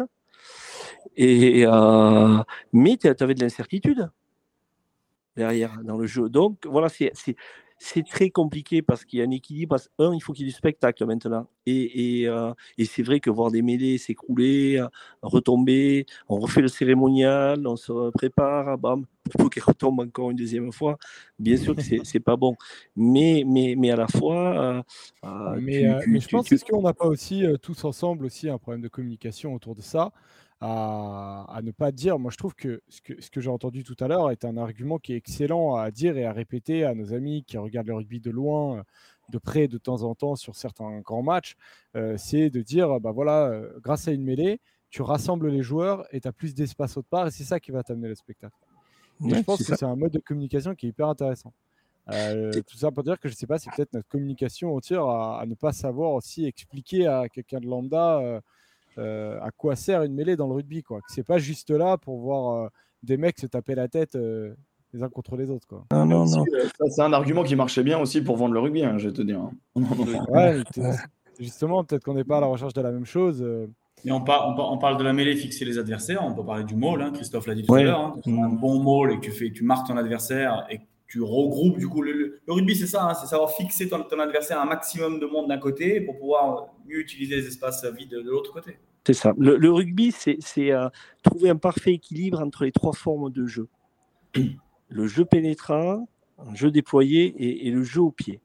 Si tu veux, si tu peux jouer dans l'axe profond, si tu peux faire des pénétrants, tu vas resserrer la défense. Et une fois que tu as resserré la défense, tu peux ensuite jouer sur l'extérieur. Et si tu as une défense qui est sur un rideau, tu peux jouer par-dessus. Et, ce, qui est, ce qui était pour moi notre richesse hein, en France, on appelait ça le, French Flair, c'était, l'intelligence tactique, c'était euh, l'intelligence situationnelle de ce que, ce que prenaient hein, les, Toulousains de, de Pierre Villepreux. C'est-à-dire, où est le jeu? Lève la tête. Euh, et, et, réellement, ça a été notre force et, et on a.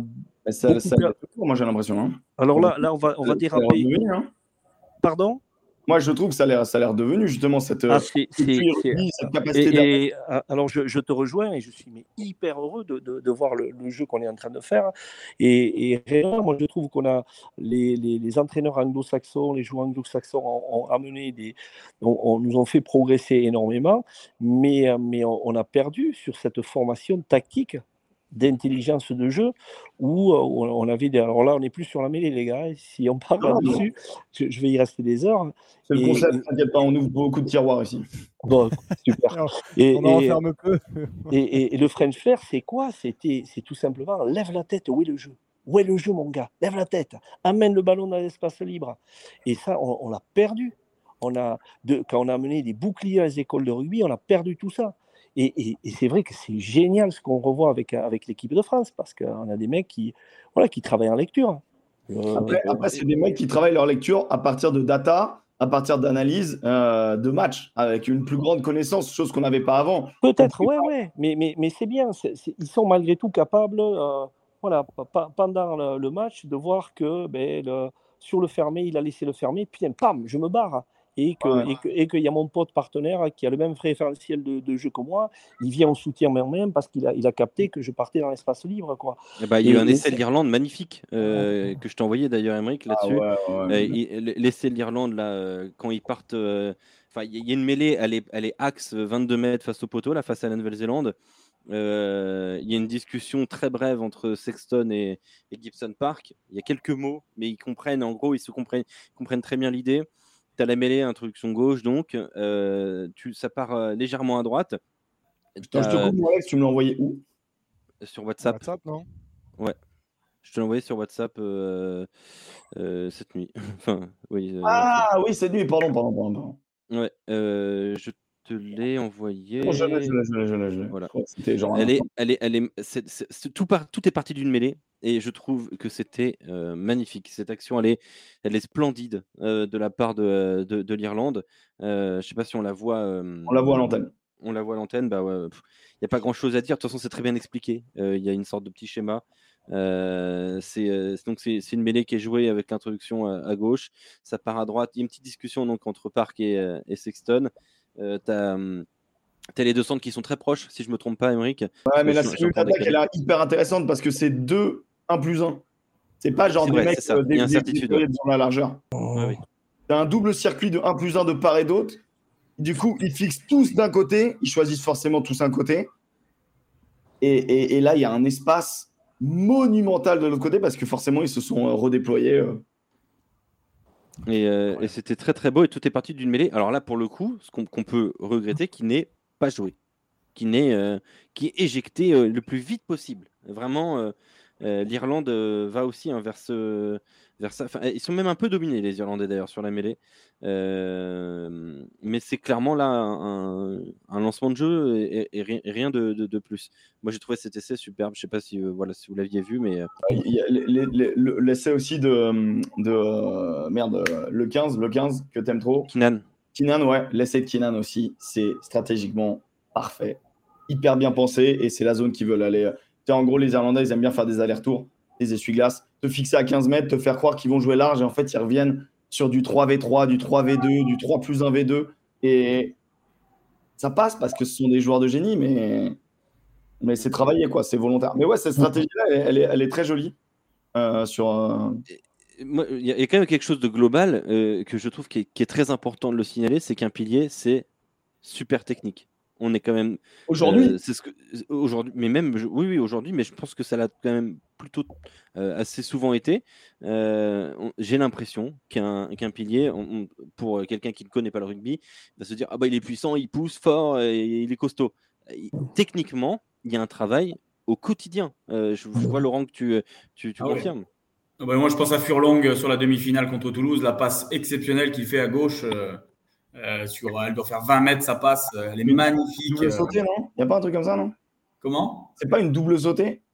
Non, Ouais, il passe allongé en demi-finale contre Toulouse. Là, il je ne suis pas sûr d'avoir vu un pilier droit faire ça euh, dans ma vie. Une passe, mais vraiment pas une passe flottante, pas une passe de merde, une passe magnifique, quoi, au cordeau, dans les, dans les bras de. Et même dans l'exercice de la mêlée, techniquement, mmh. c'est ultra précis quand même, Christophe. Ouais, c'est très précis. Tout à l'heure, je, vous parlais des, des, judokas et euh, je trouve qu'il y a beaucoup de similitudes. C'est-à-dire qu'on on joue aussi, alors les gars, ils sont forts, ils sont monstrueux, mais en plus, ils savent jouer avec euh, euh, la force de l'autre, donc d'être très très réactif. Que fait mon adversaire? Il efface son épaule. Donc s'il efface mon épaule, il faut vraiment que je baisse mes appuis très très rapidement pour pas plonger. Euh, il me tourne sur le côté. Euh, vite, il faut que je lâche euh, mon bras droit si je suis un droitier pour pouvoir pousser sur l'intérieur. Donc, c'est avoir des réponses adaptées. Un, bon pilier, il n'est pas que fort. Et, mmh tu as tout à fait raison, il, est capable de, de, répondre de manière pertinente à ce que propose son adversaire. Et si ouais, que je trouve euh, très intéressante. Est-ce que Christophe peut expliquer le travail de pied, donc j'imagine d'appui, euh, des piliers qui est primordial Ouais. Alors, je, je, vais te, dire quelque chose. déjà, pour, être un, pour avoir des transferts vraiment du, du, bas vers le haut, avant les pieds, il faut être hyper gainé. Donc les mecs, il faut qu'ils soient très très forts euh, pour pouvoir transmettre les, les forces de, des jambes euh, du bas vers le haut, donc gainé. Euh, au niveau des appuis. L'angle abdominal, c'est pas le, tout de suite le muscle auquel on pense quand on voit des piliers au départ. mais pourtant, les, les, mecs, moi j'ai vu faire des, des, gainages, tout simplement à la planche, avec, euh, avec des, des, disques, avec 80 kg de, de disques. Ils faisaient la planche. ils font tout pour bien les protéger. Même, même s'il y a la cantine qui, qui dépasse par-dessus, voilà, c'est quand même gainé. Celui qui n'est pas gainé, souvent, il, se casse la gueule. Donc il y a ça. Et je voulais te dire quelque chose de, de, de particulier qui m'intéresse sur les piliers, c'est euh, ça s'appelle la dorsiflexion de la cheville, c'est-à-dire la, mobilité articulaire au niveau de la cheville. cheville. Pourquoi? Parce que le, mec, et, ça m'est arrivé d'avoir des piliers mais très très costauds et, pas du tout souples. C'est-à-dire que ben, le mec, il mettait juste la pointe de ses crampons sur la pelouse. Mmh. comme une danseuse. Alors qu'un mec qui a beaucoup de, mobilité, donc de dorsiflexion, c'est le terme exact de sa cheville, il va planter tous ses crampons. Est-ce que, Parce qu'il aura plus d'appui. Mais par contre, euh, donc, il, il faut, et voilà, il faut, voilà, alors ça, se travaille aussi, ça. vous faites quoi Vous cassez la malléole pour que ce soit plus facile Non, non, mais euh, alors, très, très, très, sérieusement, tu, tu, fais du travail avec des, des formes rollers, là, avec des, des, rouleaux, tu fais du travail alors, euh, qui, qui, est technique, mais euh, où tu vas être accroupi avec une kettlebell sur le genou, faire un poids, une charge sur le genou, mmh pour, pour mobiliser ta, ta, cheville. Alors, ouais, ouais, ça, ça, ça va jusque-là. Et, et, et, après, et après, on te demande d'avoir des, des appuis. Si tu les sur la même ligne. Je vais essayer d'être clair, mais c'est compliqué. Euh, j'illustre en même temps, j'illustre en même temps, j'essaye. Ah, mais je savais que ça allait marcher euh, comme ça. En fait, si as les, la, la, position idéale, c'est en position de squat, bien évidemment, mais il faut se dire qu'en face, tu as quelqu'un. Et s'il te pousse, s'il te tire, si tu as les pieds sur la même ligne, c'est euh, ça peut être compliqué. Donc, moi, j'aime. Un pied devant l'autre. Voilà, à peine un peu décalé. Voilà, de manière à pouvoir se rétablir si jamais il y a, y a soit une avancée et, soit malheureusement. aussi, ça rejoint le Et voilà, et en faisant des petits pas, toujours tu fais des petits pas, tu restes petits appuis, petits appuis. Il faut pas, si à partir du moment où tu commences à lever une jambe et si tu laisses un peu trop en l'air, tu peux prendre, tu peux te faire foudroyer très vite aussi. Hein. Et, c'est là que tu comprends pourquoi un pilier quand il sort d'une mêlée, il est rincé et c'est normal.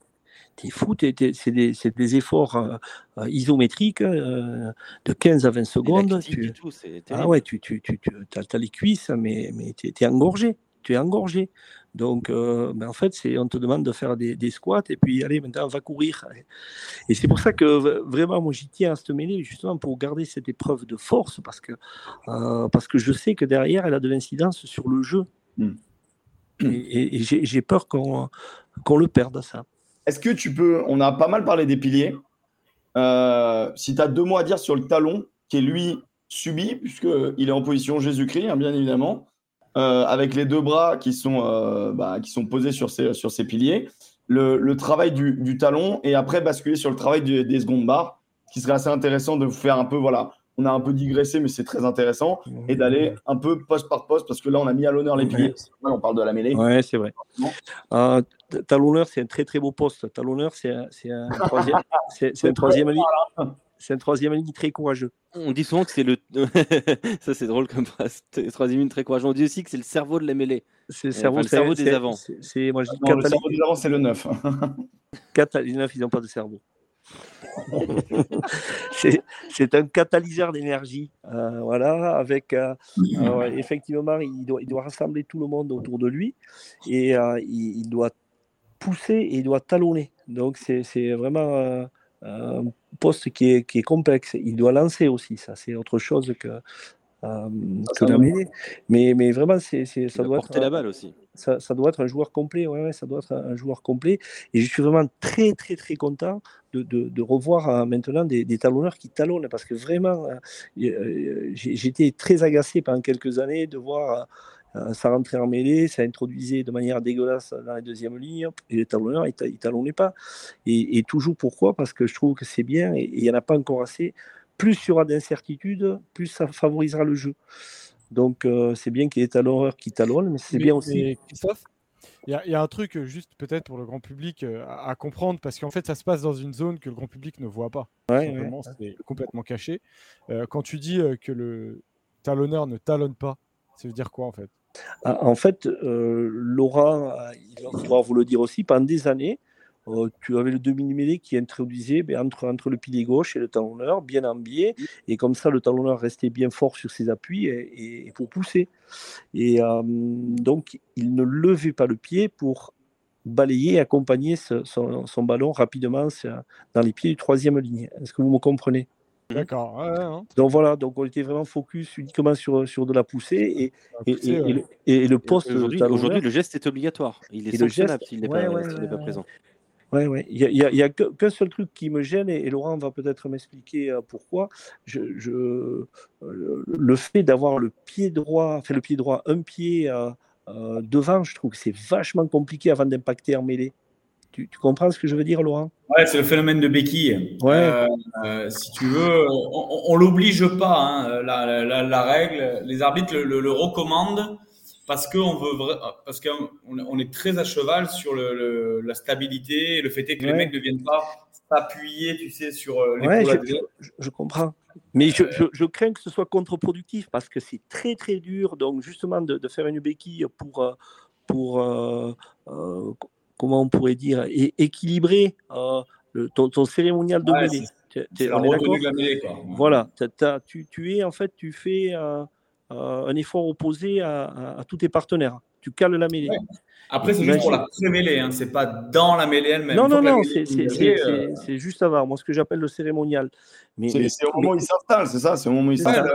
La, pré-mêlée.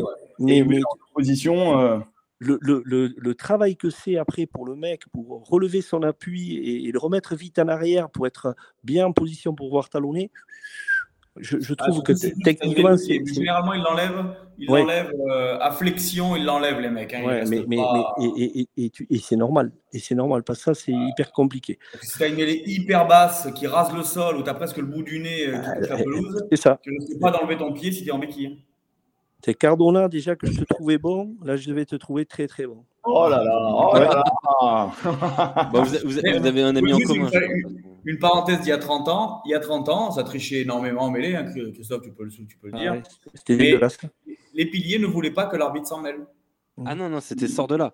Moi, j'ai des, des, Personne se plaignait à l'arbitre que l'autre il poussait en travers, que lui il faisait ça. Tout le monde, voilà, c'était comme ça. Oui, dans les deux, dans les deux sens en gros. Oui, oui, ça se résolvait au milieu et, entre eux. Ah le mec, il en prenait une en travers et le talonneur, quand il voulait lever le pied sur le ballon adverse, il en prenait une, et il avait compris quoi. Hein. Et tu, si la deuxième, il relevait le pied, ben, il faisait dodo, généralement. ouais, tu, sortais la tête. Mais, mais tout ce que tu dis, c'est du vécu. J'ai des anecdotes extraordinaires. On avait à, Dax René Bédésis, qui était venu entraîneur, qui était ancien talonneur de l'équipe de France, entraîneur du SUA, super mec. Et, un jour, il veut nous faire orienter les mêlées. Et j'avais un pilier droit, euh, Oursiangou, euh, solide, et, et il n'aimait pas reculer. Et donc, il voulait nous faire lâcher à droite pour pouvoir faire un départ à, ah. à gauche de la mêlée. et, euh, non. non. je ne reculerai pas. Euh, si, si, tu, nounours. Si, si, tu, tu recules comme ça. Non, non, non, je ne recule pas.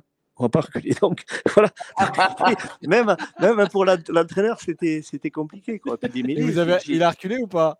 Ah non, non, non, il ne reculait pas. Et, j'ai des souvenirs de, matchs contre la section paloise à la Croix du Prince avec Jean-Bernard Duplantier, où, où, je voyais du, du, sang, j'ai ce souvenir-là qui, qui, euh, qui coulait de nos têtes et rentrer en mêlée et puis et, tu voyais le sang qui goûtait. Donc c'est pour vous dire que c'était vachement rigolo à l'époque comme rugby quand même une autre, époque quand même une autre époque.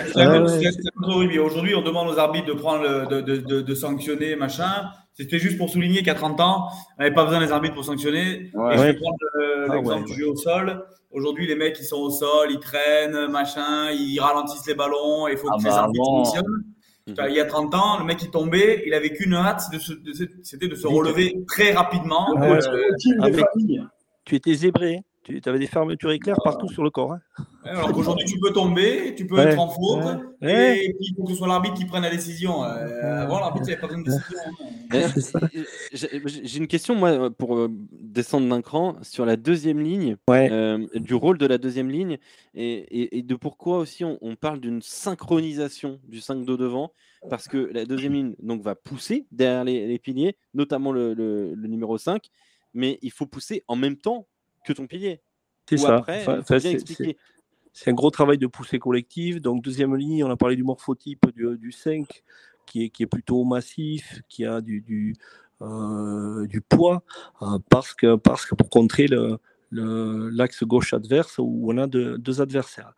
Euh, donc les liaisons déjà des, des deuxièmes lignes, pareil, c'est avant de, avant de rentrer en mêlée, genoux au sol, liés entre eux et liés avec le pilier, c'est-à-dire ils ont la, la main euh, euh, entre, les, entre, les, cuisses du pilier, ils se, lient, ils se lient soit au short, il y a eu plusieurs modes, soit se lier au short, soit se lier à la cuisse, et après, maillot. je, je, je, dis et au maillot, et en fait je, dis souvent, mais ça c'est pareil, ça dépend du morphotype, de comment tu vas te lier. Euh, quant à, on se rappelle souvent Jean-Michel Gonzalez euh, au talon, c'est c'est pas la même chose euh, si c'est en, marchant ou pas, parce que c'est pas les, mêmes gabarits. Donc les liaisons, faut vraiment être, il faut que les mecs se sentent bien entre eux. Mmh après, après, il faut que une fois que tu es lié, tu lâches pas ta liaison. Il faut pas qu'elle pète. Voilà. Donc, quand tu vas impacter ton deuxième ligne, quelque part, l'impact sur l'entrée mêlée doit venir de, de, de la deuxième ligne. Il faut vraiment qu'il n'y ait, ait, pas de qu'il ait pas d'écart, qu'il n'y ait pas de, un tempo différent, parce que là c'est compliqué. Si jamais tu as le pilier qui impacte et la deuxième ligne qui arrive à quelques, quelques secondes après, voilà, tout ça c'est compliqué. Donc vraiment ça doit être un bloc qui doit être très serré et, et, l'objectif c'est de, péter les ondes des, adversaires, de faire en sorte qu'ils se délient. Et ton objectif à toi c'est de, garder une, une, mêlée euh, des, des, liaisons très très fortes. Alors ça, tu le fais à, l'entraînement avec, avec opposition ou sans opposition, en mettant des, charges additionnelles en plus sur, sur les mecs en mêlée pour que voilà, il, il fasse un, effort et, et, reste très très soudé.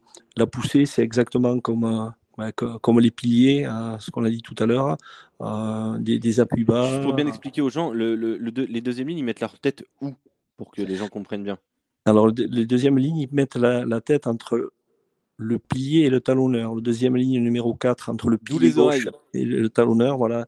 D'où les, oreilles, les, frottements voilà, entre les oreilles. Et, et le deuxième ligne droit, le numéro 5, qui met sa tête entre le, le talonneur et le pilier droit. Voilà. Ils ont la tête et ils sont, mal au crâne. Ils, sont bien coincés et, et ils se lient entre eux. Le, deuxième ligne gauche, le numéro 4, avec son bras droit, et le numéro 5 avec son bras gauche. Et ils se lient entre eux. Et, voilà, l'objectif du, du, travail collectif de la mêlée, c'est que c'est qu'ils restent vraiment très, très soudés. Et, j'avais une question. Alors moi, à chaque fois, ça me fait beaucoup rire. Je sais, euh, moi, j'ai joué à, faible niveau, euh, euh, troisième inel notamment. On mettait un impact.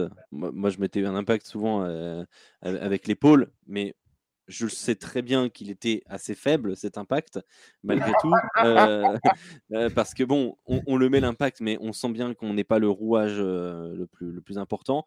Mais les troisième instants qui prennent, qui prennent un élan monstrueux pour qui rentrer, se qui se mettent en mode et qui, qui rentrent comme des fous. Est-ce que, est, -ce que le troisième instant a vraiment un impact dans la mêlée? Ça me fait penser à un char. Tu sais. Bien sûr, bien sûr qu'il a de, qu'il a de l'impact. Euh, d'ailleurs, combien de fois j'ai entendu de piliers râler, venir se plaindre à l'entraîneur parce que putain, il se barre très vite euh, ou il pousse pas et tout ça. Et le troisième, lui, quand il défend, surtout, il n'a pas envie d'une chose, c'est de, de, rater le 10 adverse bah ou, d'être en retard. Et qui est, donc voilà, c'est compliqué. Donc après, je te dirais, c'est exactement comme les deuxièmes lignes, il doit, il doit maintenir une autre bah, dans le, bon timing au niveau de, de l'entrée en mêlée, parce qu'il n'y a, rien de pire, comme tu disais, le mec qui, pousse comme l'abruti euh, euh, trop tôt ou trop tard. Quoi. Il faut vraiment pas déstabiliser le, euh, le pilier qui, qui lui, jauge son adversaire, connaît la distance d'impact, et, imagine si tu as quelqu'un derrière qui te pousse et, et qui te déséquilibre complètement. Quoi. Donc, faut vraiment, c'est, c'est, un bloc. Quoi. On, voit des 8, on voit des 8 se placer pas forcément dans l'axe. C'est totalement légal? Ou des 8 changés? Moi, Laurent, déjà... Laurent. Non, c'est pas légal. Il faut que la position elle est prise, euh, elle doit, elle doit rester. Il n'y a pas d'obligation d'être entre deux, deux, deuxième lignes, mais une fois qu'elle est, que la mêlée a commencé comme ça, ils ne peuvent plus bouger. je, je, je, crois qu'il y, y, a une tolérance, non, Laurent? Vous, vous, le, vous fermez un peu les yeux, non? Avant l'impact. Sur le, sur... Ouais, c'est pas qu'on ferme les yeux, c'est que bon, c'est alors même si techniquement c'est très important, pour nous c'est très, très, très épiphénomène. Quoi. Ouais, pas et, et, en fait, alors, c'est pas les, moi, c'est pas l'impact qui est important parce que le 8, il a intérêt à rester deuxième ligne.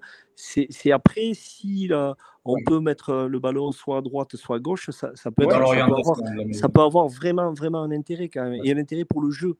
Donc, euh, euh, c'est vrai que je trouvais dommage que qu'on ait enlevé cette possibilité-là de, de, de, faire des calculs. Déjà, c'est difficile à voir. Euh, parce que faut comprendre qu'un arbitre, il regarde les piliers, euh, on a parlé des appuis, de la position du bassin, de leur liaison, euh, de la tête. On a parlé quand même de trois, quatre qui choses. sortent, qui rentrent. Les épaules qui sortent. Il faut regarder déjà cinq choses en quelques secondes. Alors de là, détourner le regard pour aller voir si le troisième ligne, il est bien resté bah entre oui. D'ailleurs, d'ailleurs là-dessus, Laurent, là-dessus, Laurent, euh, quel est le placement euh, de l'arbitre et, même des arbitres euh, de touche qui, vous sont donnés et conseillés quand, vous commencez? Est-ce que vous vous mettez bah, à côté de mine mêlée le juge de touche à hauteur de, de, mêlée Comment ça se passe ces rôles-là? On apprend aux arbitres, aux jeunes arbitres à être plutôt côté introduction parce que c'est là où il va se passer le plus de choses. Euh, et après, à haut niveau, quand on a chance d'avoir des jeux de touche, on va laisser, on va dire, on coupe la partie, le, terrain en deux dans sa longueur.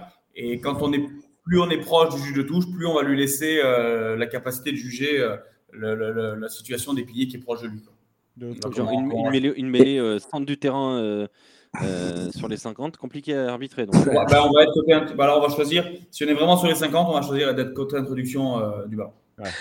Et, et, et, ces petits coquins d'arbitre, ils ont une communication non verbale avec les points et l'arbitre de touche dit à, l'arbitre de chat. En fait, c'était comme ça autrefois, en tout cas.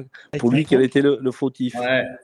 ah, bah, Avec des coquins, avec des coquins, il vaut mieux être coquin encore. Plus. Voilà, mais il faut. oui, oui, oui, parce que vous ne dites pas à voix haute, ah, c'est le, le, le, droit rouge qui est, qui est, qui est à la faute, parce que derrière, c'est le staff. Avec la communication euh, audio qu'on a la chance d'avoir, euh, on peut se permettre.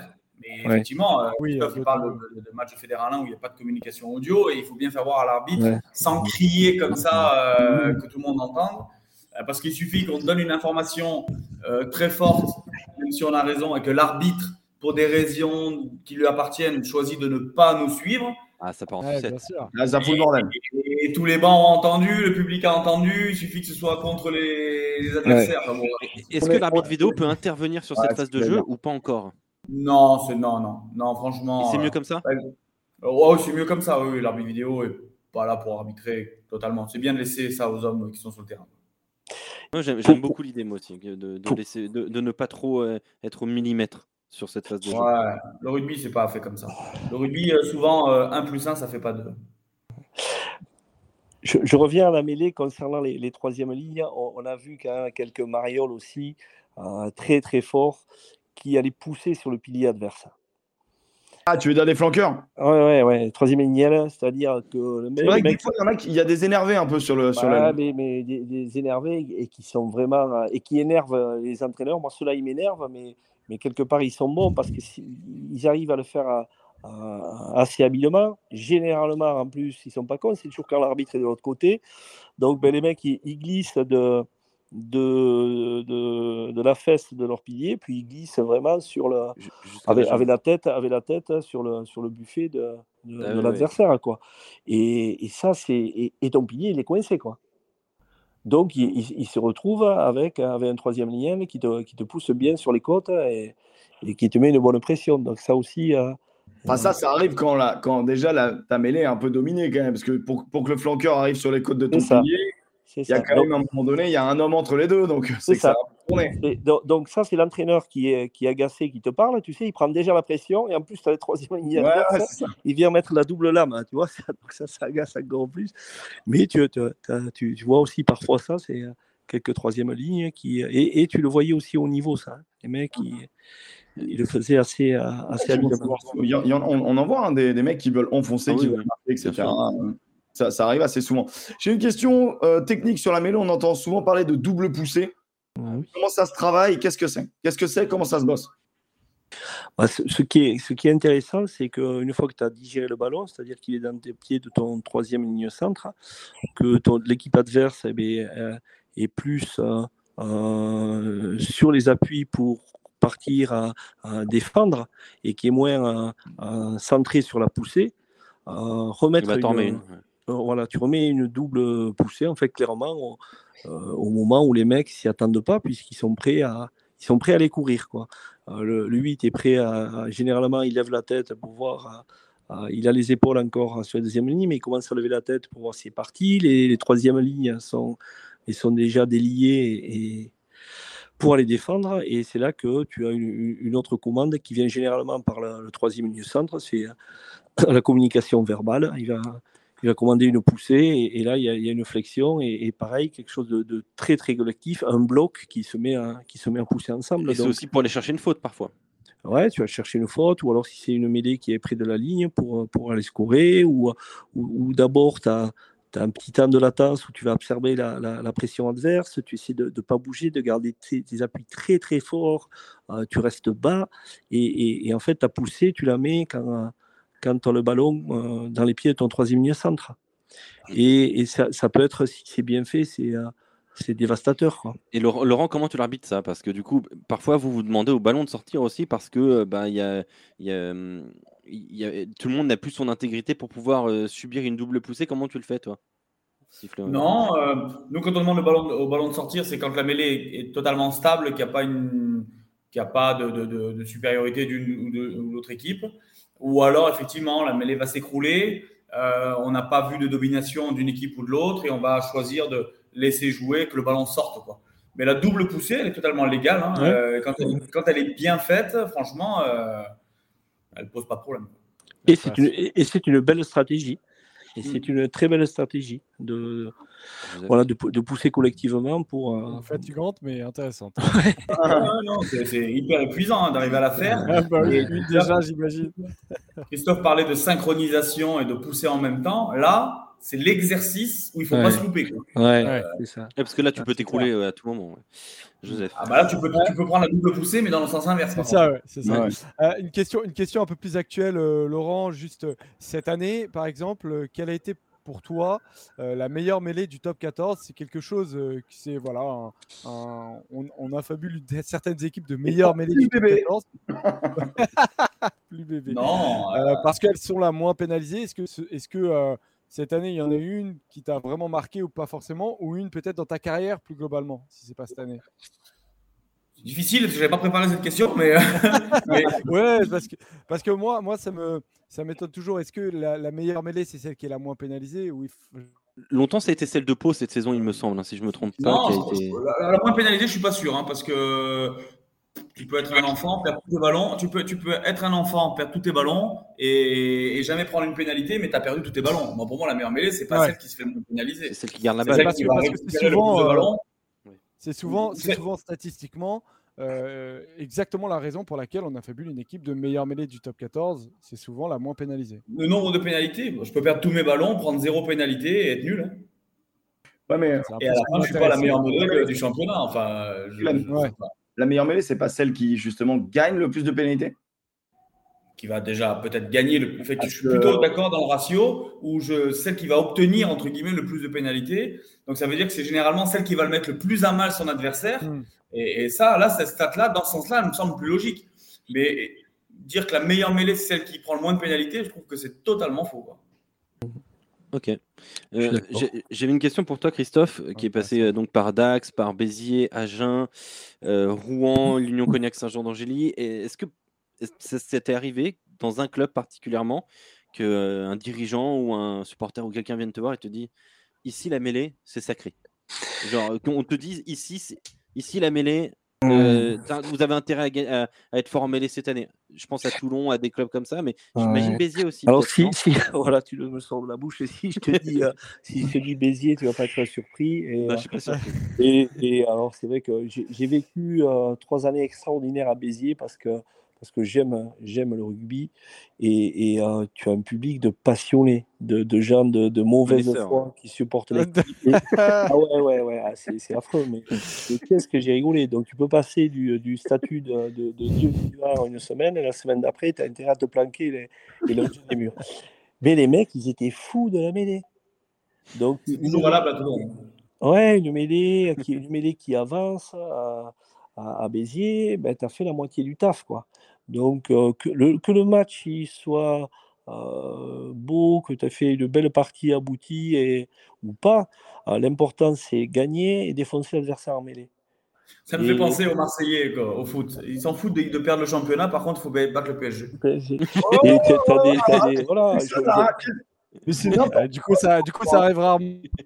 Eh, c'est n'importe eh, Laurent, Nous, on s'en fout, on peut être nul, mais il faut battre le PSG. Laurent, Laurent, on va le réinviter. Hein ça me Laurent, c'est terminé. C'est terminé notre, euh, notre alliance là. ça.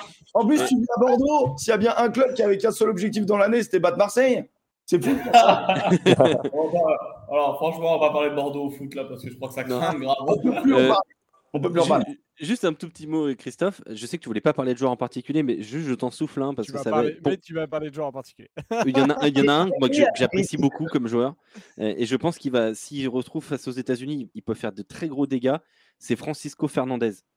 Euh, parce que en, termes de piliers chiants, je pense que s'ils tombent sur des Américains pas très spécialisés, ils vont souffrir les Américains Alors, face à Francisco Fernandez, le Portugais. Chico, moi j'ai une histoire particulière parce que je, je, je l'ai entraîné à Tyros il y a une dizaine d'années. On fait le match de la montée en Pro D2 contre Béziers. Euh, on ne monte pas parce qu'il y a un arbitre touche qui avait euh, fait une connerie encore. Toujours, trouver, toujours trouver la faute sur les mettre la faute sur les arbitres, toujours important. Et non, l'histoire a été elle est extraordinaire. C'est, c'est euh, euh, Cédric Marcha qui, qui arbitre milieu de terrain et, et, on, fait, on fait une fin de match magnifique avec des, du, jeu dans l'axe profond, des pénétrants, on molle dans le jeu courant, pam, il tend le bras, 22 en face, fin du match ça y est, tu te vois en Pro des deux, il est à l'arbitre de touche à la 81e, il bip et il avait mis, il avait mis, il avait mis Cédric dans, la merde parce qu'il ne voulait pas le manager comme ça le match. Et, après, effectivement, donc pénalité retournée, Andrew Mertens qui tape en touche. Non, non, attends, attends, attends, attends, t'avais un joueur qui avait, mal, qui avait piqué oui, un joueur. Ah oui, oui, oui, oui. Ah, oui. Attends, attends, c'est trop ah. facile ce que tu dis là. Moi, ah, je non, non, non. mais, mais, je me souviens de ça. je m'en souviens aussi. Il n'avait pas fait exprès. Donc, quand tu fais pas exprès, ah ça va pas être pénalisé. Ah bah oui. pas, ça, tu ne savais pas, Cardona. L'attention, l'attention n'était pas mauvaise, c'est pas un mauvais bout. Je me rappelle de cette fin de match. Euh, ah, c'était énorme. Hein. C'était énorme. Comme c'était hier. Quoi. Et donc, Chico Fernandez, euh, Francisco Fernandez dit Chico. Euh, Philippe Benetton m'appelle, qui était entraîneur de Béziers, qu'est-ce que ça pense Je lui dis, ben, c'est un monument. Et, et Chico, c'est très, très, très fort. C'est un mec vraiment très, très solide et qui, en plus, c'est euh, être très très réactif par rapport à, à, son adversaire. Voilà ce que je peux te dire. Donc, ouais, et, puis, puis, là. Donc, il va faire vivre des, grosses douleurs. Je, je, pense que ouais, c'est compliqué. Hein. Euh, Chico, c'est moi je me rappelle la, Rochelle, de, parce qu'on avait La Rochelle dans la poule à l'époque, avec Antonio et tout ça, mais, mais c'est compliqué quoi, parce qu'il est, euh, ouais, il est, il est, fort et il est vicieux. Et il est vicieux. Et, et c'est euh, une qualité. C'est vraiment euh, être vicieux, c'est être réactif par rapport à ce que te propose l'adversaire. Voilà. Laurent. Non, mais c'est bon, je, pense qu'il a coupé naturellement. Non, non, non, non, on l'a retrouvé, on l'a retrouvé, Laurent. Enfin, en tout cas, moi, je l'ai retrouvé. Et donc, ouais, ouais, Chico Fernandez, c'est du, du, très, très, très, très, très solide. Ouais, vraiment. C'est. Peut-être qu'il lui manquait un petit peu plus de présence dans, dans le jeu courant pour, pour tutoyer le très haut niveau, mais, euh, mais question mêlée, attention, c'est pas, c'est, du solide. Bon, bah, c'était un régal. Hein. Ah ouais, c'était un plaisir, hein, vraiment. Alors, j'arrive pas à retrouver Laurent. Ah, si vous avez n'hésitez pas. Je pense que le tour, on a parlé de un peu des morphotypes, on a donné quand même quelques clés. C'est vraiment intéressant de parler en, avec des passionnés, voilà, avec des acteurs du, euh, euh, du, rugby et je, je perds Laurent. Je, Laurent est perdu. On a perdu Laurent. Et quant au, quant au pilier. Christophe, t'as as vexé Laurent là et il est parti quoi. Toujours, les arbitres, ont les entraîneurs ont toujours le dessus sur les arbitres en, dehors, en, dehors, des matchs. en dehors des matchs, ouais. Et, et pour, pour, pour, euh, tu m'as pas posé la question, mais je vais, je vais t'y répondre. C'est euh, le pilier moldave de, de Bègle. Christian Yovan. Et le droitier, hein, on est d'accord? Ouais. Euh, très, très, très solide quand même. Hein. C'est un des plus âgés, je crois, du, euh, du championnat. Euh, je vais te dire ça.